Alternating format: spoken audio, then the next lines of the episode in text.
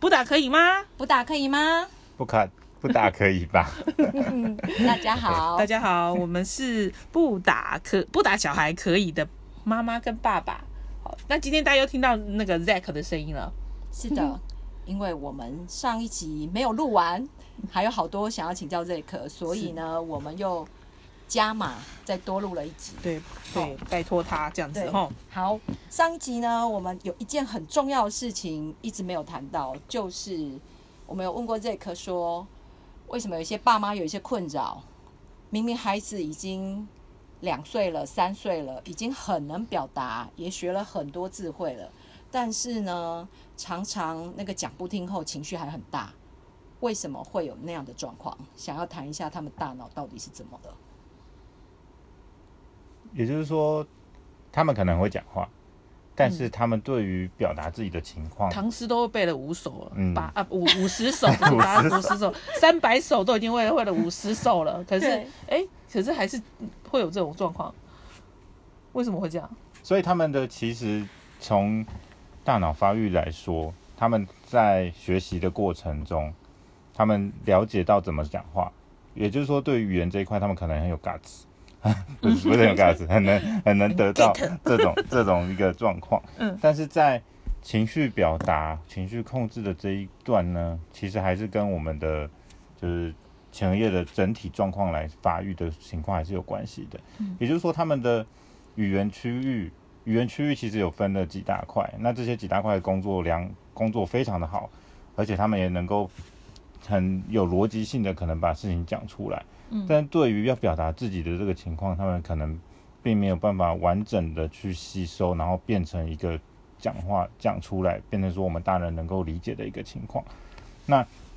其实这种这不是语一样的语言区吗？它不是已经语言区已经，那讲话讲话嗯跟我们想的事情其实是两回事嘛，对不对？所以不同区。对，也就是说我们在讲逻辑，就是我们在把自己的感受消化成一个情况，能够讲出这个话，其实我们大脑已经做了很多很多背后的工作，嗯才能够把我们要讲的东西讲出来，嗯想的东西讲出来。对要想的东西讲出来。这件事情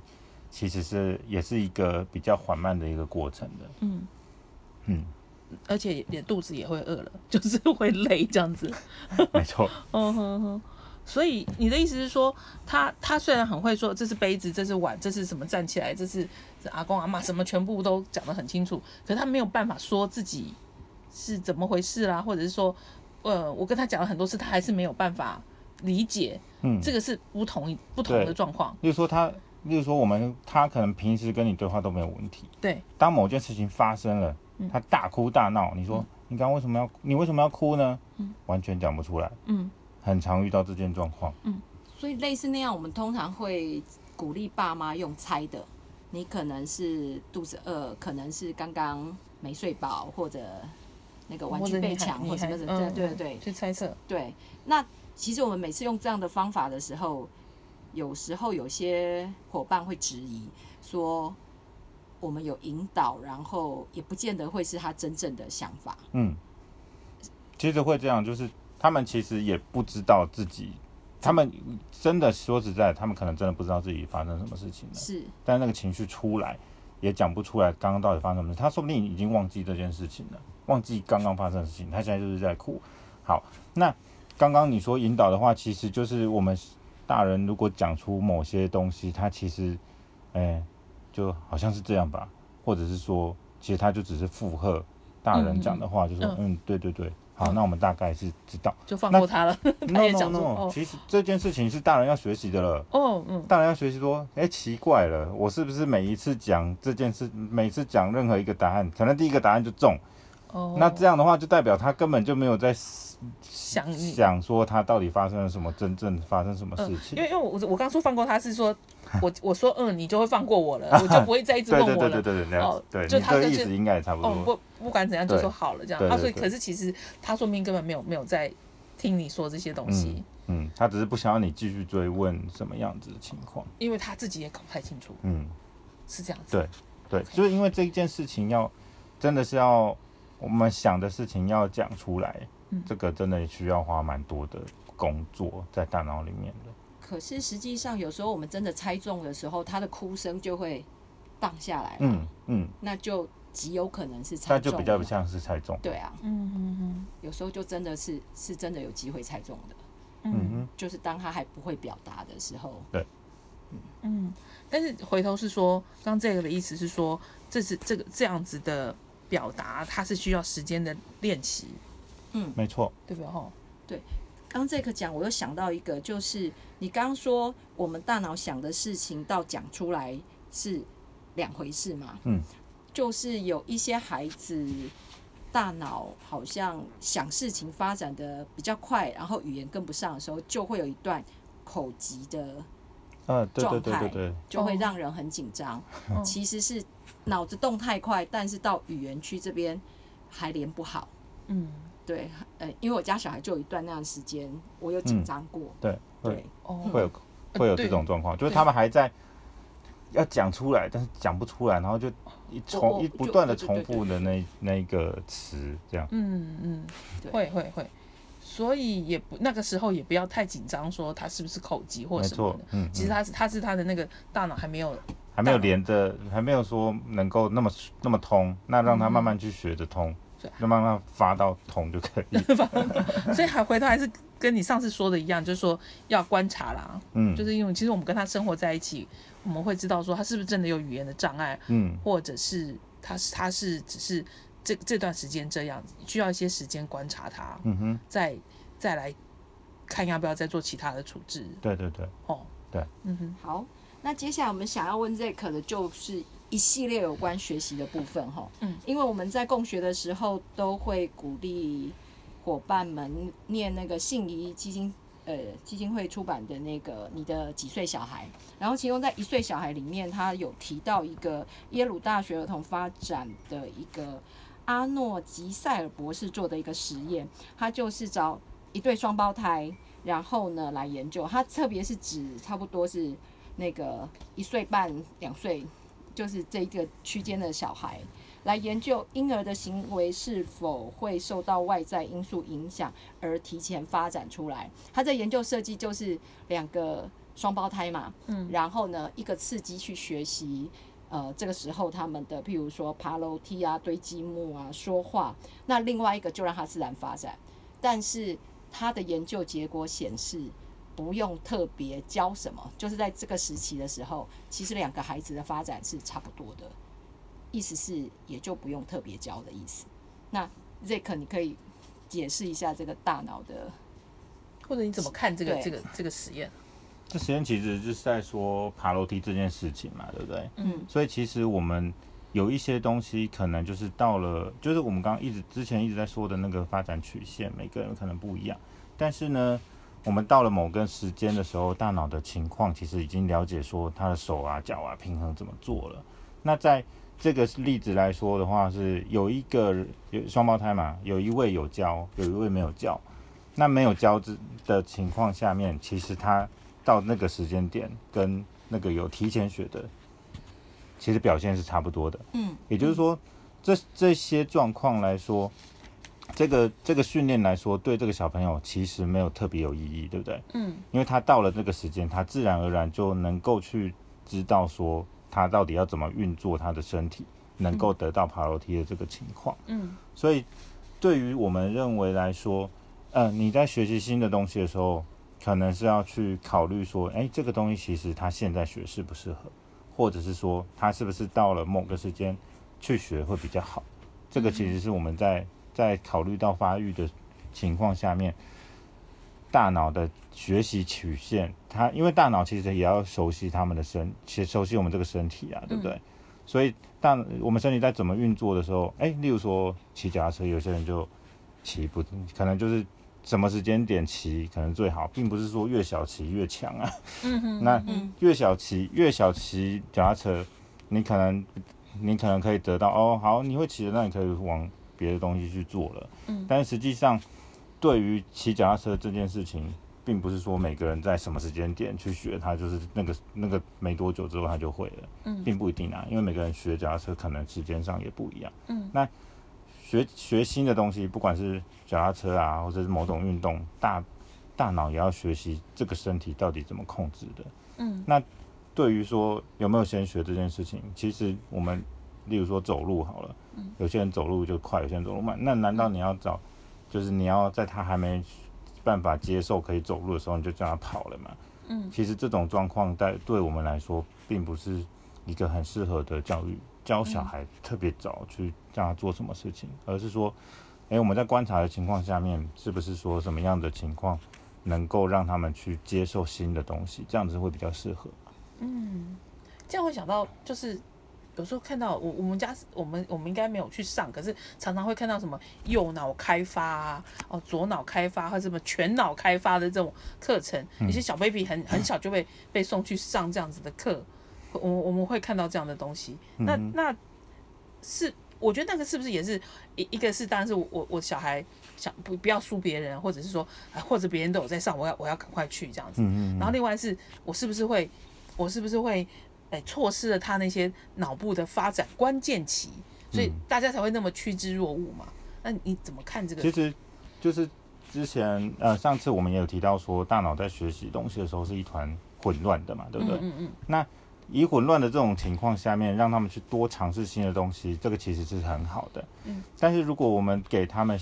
说哦，你那你就去学这个新某个东西，那他能做接触的东西，可能小朋友一般来说，小朋友在接触的东西可能比较广，很多层面。那很多很多新鲜很多东西对他们来说都是新鲜的啦。嗯那我们如果在于新的这种什么开发的部分呢，去给他做的话，实际上他可能会去往那个方向去走。嗯也就是说，我们会让我们怎么教小孩，他就会理论上，并不是理论上，就是这个方法，他会让他接受的东西就不太一样。换句话说，这个混乱的情况下面是一个很珍贵的。我们在学习东西的时候，我们自己去找到新的方法，比起你告诉我怎么做还来的重要。就是说，可是我们不会这样想，我们想说，我找厉害的人呐、哈、嗯第一步骤、第二步骤、第三步骤教你，然后你就变得跟他一样厉害，那怎么会是混乱的时候比较珍贵呢？他就不会这边胡乱胡乱，怎么会比较珍贵呢？这样我们一般不会这样想啊。嗯，哦，也就是说，混乱的情况下面嗯是让他自己从内在在混乱的情况下面去学习怎么样去学到他应该要会的东西。例如说，我们去学煮饭好了，嗯煮饭啊，对小朋友来说可能不用不用学煮饭，我们就学从脚踏车开始讲好了。嗯从脚踏车开始讲，一开始就是，呃，根本就没有办法平衡啊，怎么觉得这个东西很难？那这个速度会让他害怕啊，什么样子的情况？那到于关于到他知道说，哎、其实我踏多快，我就可以保持平衡，这个事情是很重要的嘛，对不对？嗯。那跟我们说什么，呃，我们说那个呃左脑右脑开发这一种情况下面，其实也是类似的，只是我们把我们用一个比较运动的方式来讲，可能会比较清楚。那所以说，如果我们让他去学习脚踏车这件事情，一开始他一定是混乱的一个状态。嗯所以混乱的状态下面，他会去知道说，哎、其实我用了哪些方式，我可以让这个脚踏车开始往前进，而且不会开始，而且不会倒。那同样的潜能开发这件，例如说空间概念好了，或者是说逻辑，或者是数学这种加减啊什么之类的。那在学习的过程中，他以他其实是可以透过这些教材，可以帮助他去学这些数学逻辑啊这些东西的。但是实际上，嗯要不要给，其实还是看家长嘛，对不对？那你们说啊，我怕我太慢给他，太太慢，太慢让他学。其实这些东西，在我们如果在生活上、社会上能够平时能够接触到的话，比起那些教材，其实还要更重要一些啊。那换句话说，我们刚刚讲到那个学习曲线的状况，就是当我们在某一段时间、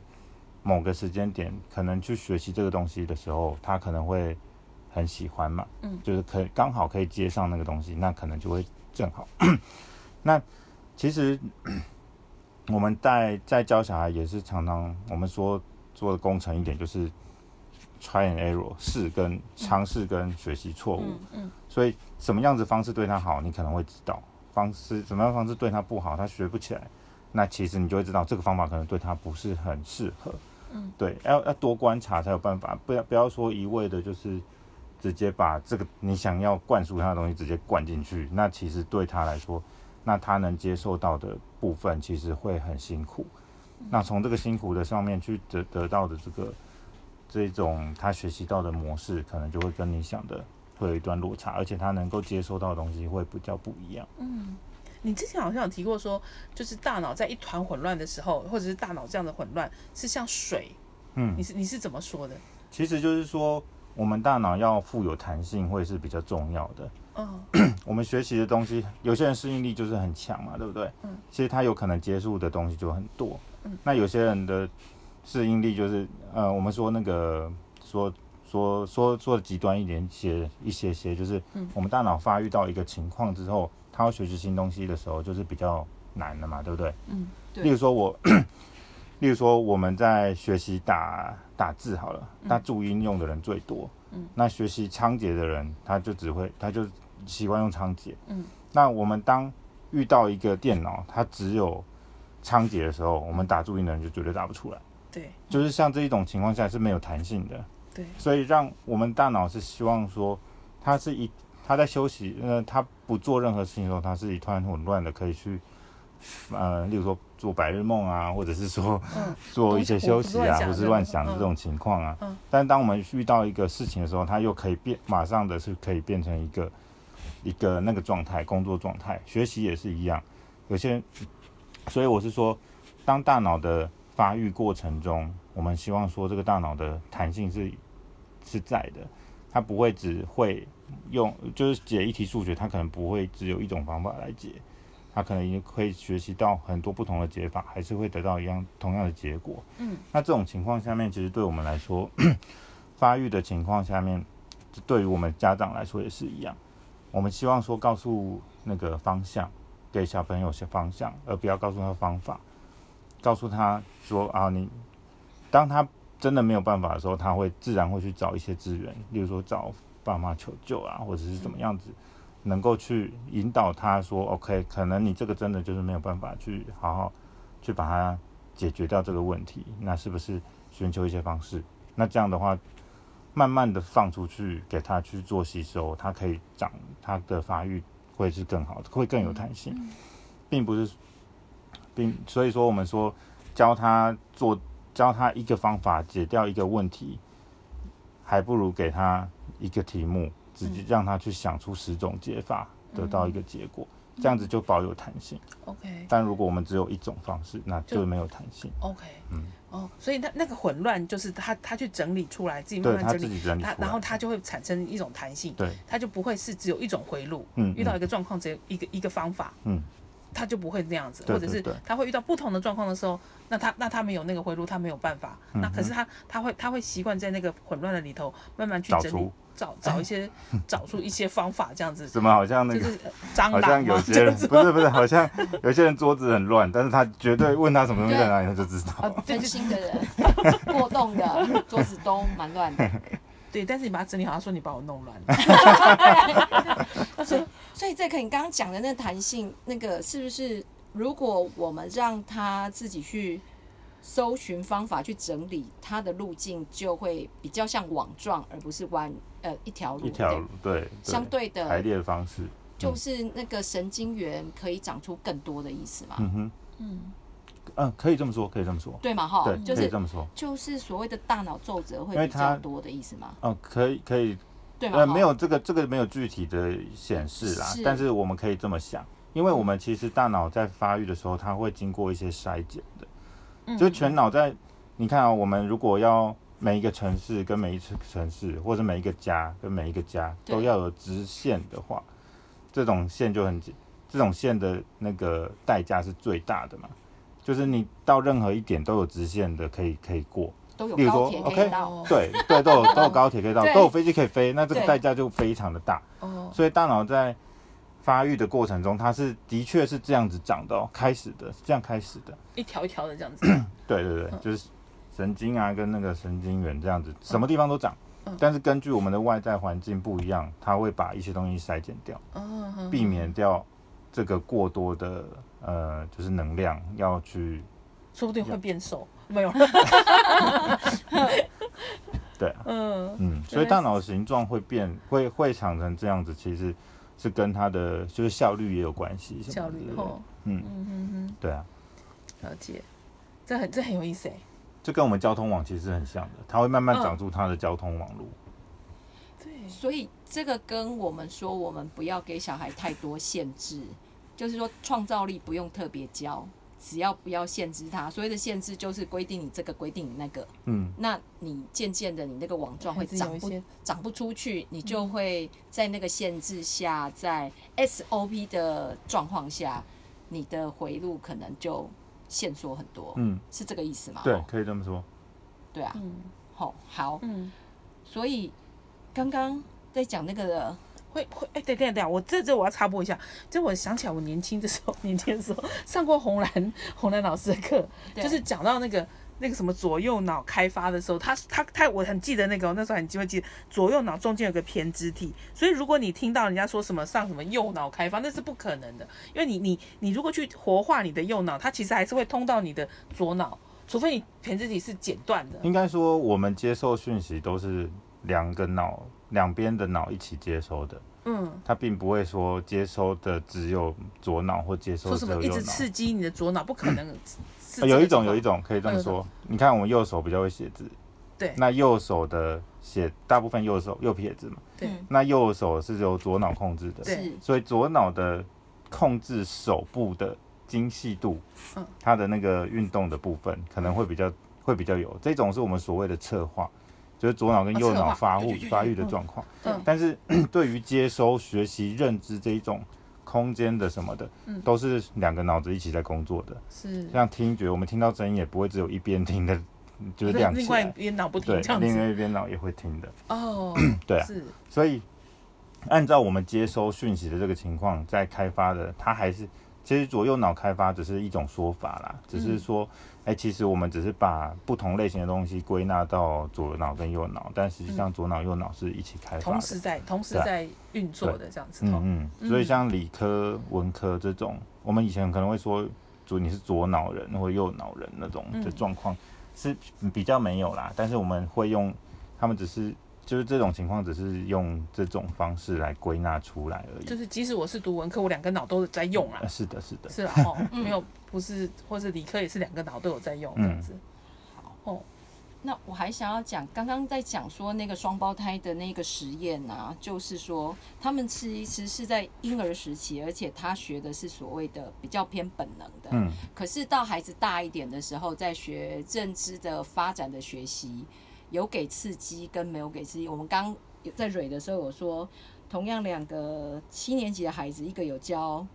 二元一次方程式，一个没有教，嗯，那个会那就会不同了吧？就会就会，就会不一样的。嗯对，可是还有一个要点就是，他现在很不想学二元一次方程式，我硬要灌给他二元一次方程式，他一样会学习效果很差。嗯，还是主要在于孩子的发展跟孩子的兴趣意愿跟学习要有正相关的结合，才会所谓的这种应该说我们嗯学习到底会不会快乐这件事情呢？哎，嗯，怎么说？怎么说？刚刚没有蕊这个，好好想知道。什么意思？什么意思？不是啊，因为你刚刚提到就是说，你说这个不他不想学嘛，对不对？然后又又硬要灌给他学，那他不是学得很痛苦吗？对，哎、你这样讲，我其实刚刚提的时候，我就想一个问题：我们现在全国哈，只要你有去上学的话，就是一年级的时候就会假如了哈，我我我不搞不好一一年级的时候就是一元一次方程式加入。国呃七哦，年七年级对对七年级的时候就是这样。样子。那可是那那我我也许我每个人的，你刚刚说我们我们每个人的脑的发展不一样啊。那可是，在同一个时间，我们全国的小孩学同样的事情，嗯，这是不是一个不太对劲的事啊？蛮残忍的。嗯、这样这样子来说好了，有些人他在他可能他要接受的情况，其实是真的会有一点落差。其实每一个人的状况其实不一样嘛。嗯，那你又要就有点像我们小学、中学的时候，大部分都我们知道所有的学科都要学嘛，对不对？一直到高中才有开始慢慢选理科、文科嘛，对不对？嗯嗯其实，在这一段时间对他们来说是真的是蛮辛苦的，蛮辛苦的、对哦，，蛮辛苦的。就是所有的人的阶段是一样的。对所以有些人，呃，这这个我觉得还是要看说我们到底要怎么样给小朋友一个一个就是希望他变成怎么样子的。嗯例如说我我觉得你不擅长的没关系，哦，从我个人来说，嗯不擅长的没关系，但是你可能要对自己负责。嗯你可能一定要六十分，你可以不擅长，但是你一定要达到最低标准，好不好？就是对，就是这种状况。那当然，我们在人的过程、成长的过程中，一定会遇到不喜欢的事情。嗯哼，但如果你到不喜欢事情的时候，他们有没有选择的方式？嗯哼，我觉得这是需要给一个比较适合的一个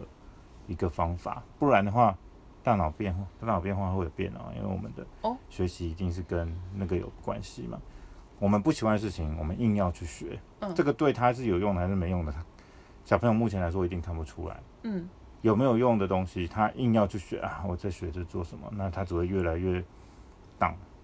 哦越来越不喜欢。嗯那他喜欢的东西，即使对他没有用，对他，你即使不知道以后对他有没有用，对吧？还是会很里面那些人全部都认识，到底有什么用？这样子，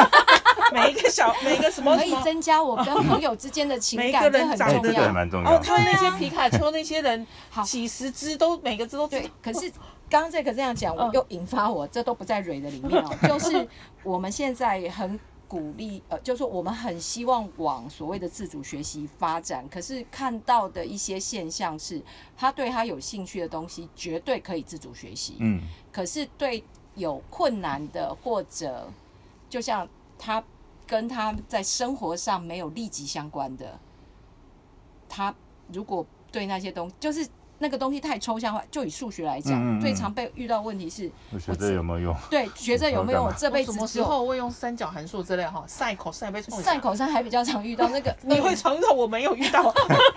我觉得像二元一次方程式那种，对小孩来讲，真的什么十字交乘法，对他来讲就是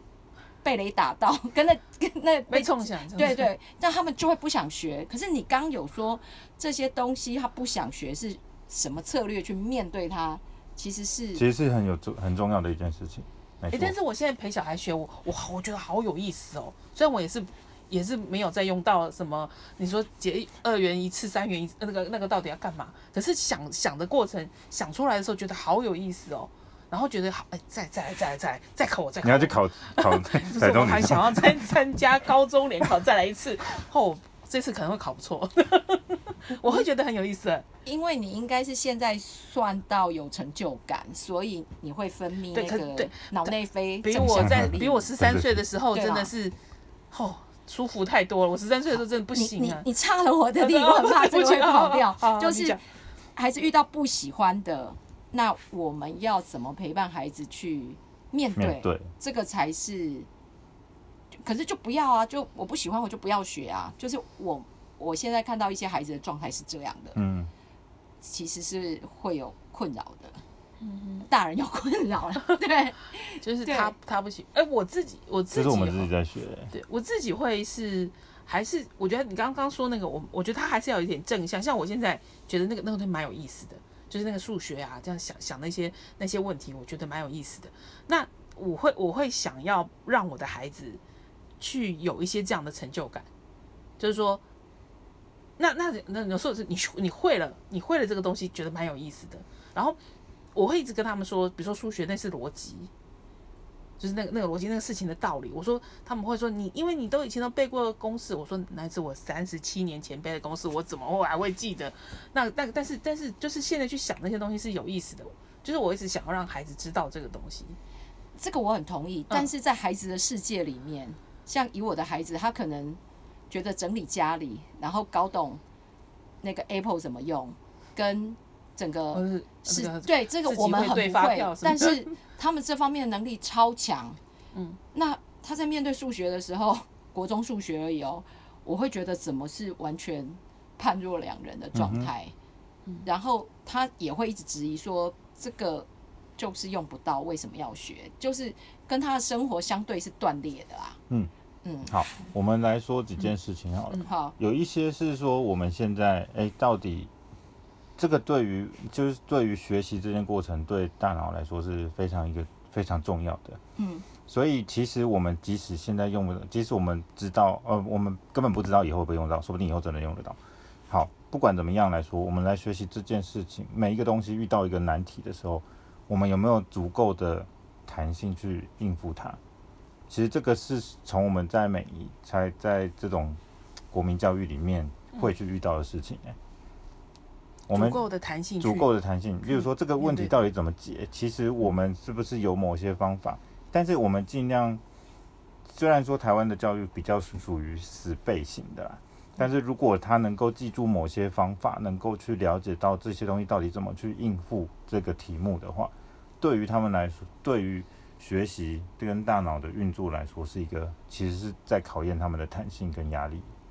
嗯，其实是在训练这件事情。那对于刚刚所提到的什么 Apple 怎么用啊这种的，嗯，他们这一种上面他们很有会很有成就感，因为其实他们只要稍微动一点脑筋，随便乱试，那其实能够，其实这些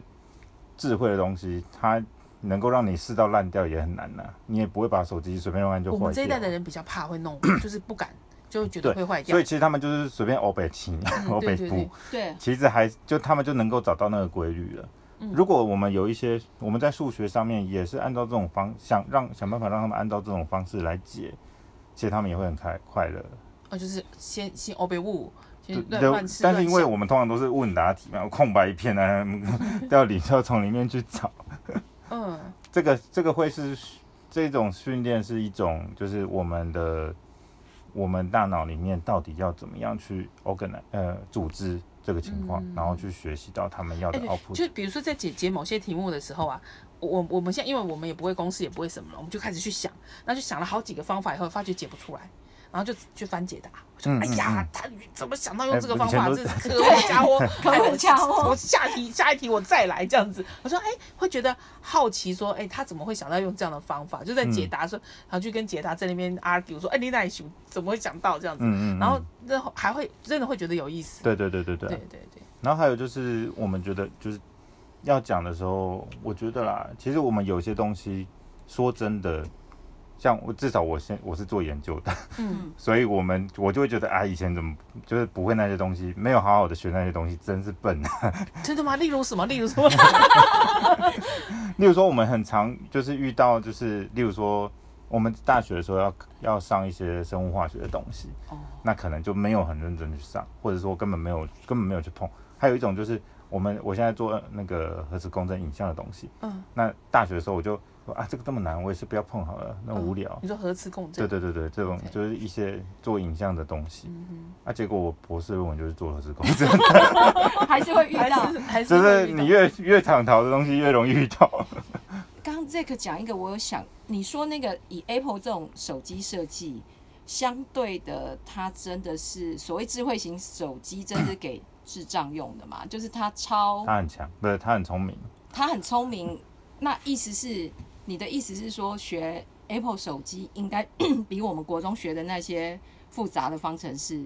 来的复杂的意思吗？嗯，没有是这个，嗯嗯是这个意思吗？不是，不是不是不是，就是它手 Apple 手机这种要给使用者的，它其实面向大众嘛，他希望每个人都会嘛。对，所以其实对于他们来说，他们可能会有很多设定的方式，比如说怎么按了 A B C，你就可以得到你要的东西。那我们有时候不会用的时候，先按 A，再按 D，再按 C，那这样的话就会造成我们设不好这种情况。那对于对于小朋友来说，对于年轻人来说，他们的那个状况就是，哎、我就反正我就随便乱按啊，我按到我要的就对啦，所以之后就他就知道怎么按了。所以这种设定的话就是不太一样。那相对于解数学方程式，哦，我这一题其实要用 A 公式，另外一题要用 B 公式，另外一题要用 C 公式。嗯，除非我们把一百个公式都背起来，嗯那我可能可以一个一个试，那我可以得到结果。嗯，但是当我们背不起来的情况下面，我们我们就是会觉得很失望，就学不会，要觉得要背好多东西哦，然后还要这么解、这么解、这么弄，其实是很辛苦的一件事情。那手机来说，相对相对于手机来说，这种智慧的东西比较对他们来说是很简单的，我只要随便乱按，反正也不会坏嘛。嗯，对啊，所以就可以知道情况。好，对，因为我个人是觉得用手机好难，解放这对呀、啊，我也觉得哎、对啊，就觉得，对啊，就觉得，尤其是，投影机要让投影机顺利的投出那个那个荧幕，我觉得超级难。好，好，嗯，哎、我们好会讲哦，时间又差不多，时间又差不多了。其实我们还有一题想要问你，耶，就是那个老人为什么会忘记事情，然后小孩比较可以学习新的东西，就是老人的脑跟年轻的脑都还没讲到，但是我们还有五分钟，到赶快还有五分钟，。对，就说就说那个，就是说为为什么就是我们为什么小孩学的会比老人快？嗯，这个跟其实刚刚好像也有就要稍微提到一点下嘛，就是对他们在发育的时候是一直在增长的嘛，嗯但我们在大脑，我们人在发育的时候，大概就是到了大概二十几岁、二十一、二十二岁的时候，大概就是大脑就会发育的差不多了。嗯那大约发育差不多的话，就是换句话说，我们没有更多的资源放在生长方向，而是外在维持嗯，在维持的情况。所以我们在学习东西的时候会有一个模式，例如说我们之前遇过的这些以前以前学习过的东西，有些人就是拼命的在学习煮菜好了，那他在学他这个煮菜再换一个模式再煮再再来做的时候就会错了，就会就会乱了。例如说，哦，以前那个我阿妈煮菜都是非常油，然后叫她少放一点油都不行。哦那我们现在提倡的要可能要少一点油，嗯那对他来说那种就是一个新的模式，他倒的量就是哎习惯了就是这样嘛，对不对？而且觉得那样才能煮，才才是好吃，对对对对对嗯对，所以他在所以在这种情况下面，我们大脑在学习的过程，尤其是当我们年纪越增长，我们大概知道怎么样去做，就是会得到什么样的结果，即使它很繁琐，我们可能就是按照这个模式做了。那其实有一条捷径出来，那学那小朋友在学习的时候，他知道这个繁琐的过程，也知道这个捷径，捷，嗯，那他们就肯定会去走捷径啦。对啊，对啊，所以嗯这种情况下面，他们在学习的过程中，他们就可以建立一条建立出这一条捷径来让大脑运作，对，他们就不需要，他们就不会说那个，他们就不会说呃学习东西怎么那么慢，因为他已经知道学习的过程中，他就要建立出这一种模式了。嗯那大脑我们在老的时候。大脑就没有办法进入这种捷径啊，因为它的模式已经比较固定了，而且我们在从过往的经验，过往经验一定会对于我们学习的会有一个很大的一个算是障碍吧。嗯就以前没有电脑的时候，以前就是很多人就连 email 都没有办法收，嗯，就是因为他们在学习的过程中碰到了这个新的东西，嗯，转不过去，因为他们已经自视化成，哎、我 email 就是要。我信就是这样子进来啊，然后要拿到手上啊，然后什么样子？但是我在连点开 email 就要寄一封信都没有办法。对嗯，好，那我们那时间差哇，不多好珍贵哦，对，太谢谢你了，Zack。好哦的，，好有意思哦！而且大家有没有觉得可以放下一些的，慢慢的放下来，就是孩子再去，我觉得这两集大家可以重复听啦。嗯嗯比较那个有机会我们再收集多一点大脑的问题，一起来问好了。对，对，因你为你怎么看起来已经被那个知识轰炸？因为我觉得还是有很多不是那么清楚，就是对大脑啦，我觉得大脑实在是太太神奇了。就是说，包括我们之前很关心的那个山西上瘾的嗯那个大脑的那些，嗯那些都还可以花好多时间来谈。嗯如果有机会的话，是，好好非常谢谢 Zack。嗯，谢谢谢谢。好，希望 以后有机会还可以再找你来。谢谢。非常谢谢，拜拜，拜拜大家。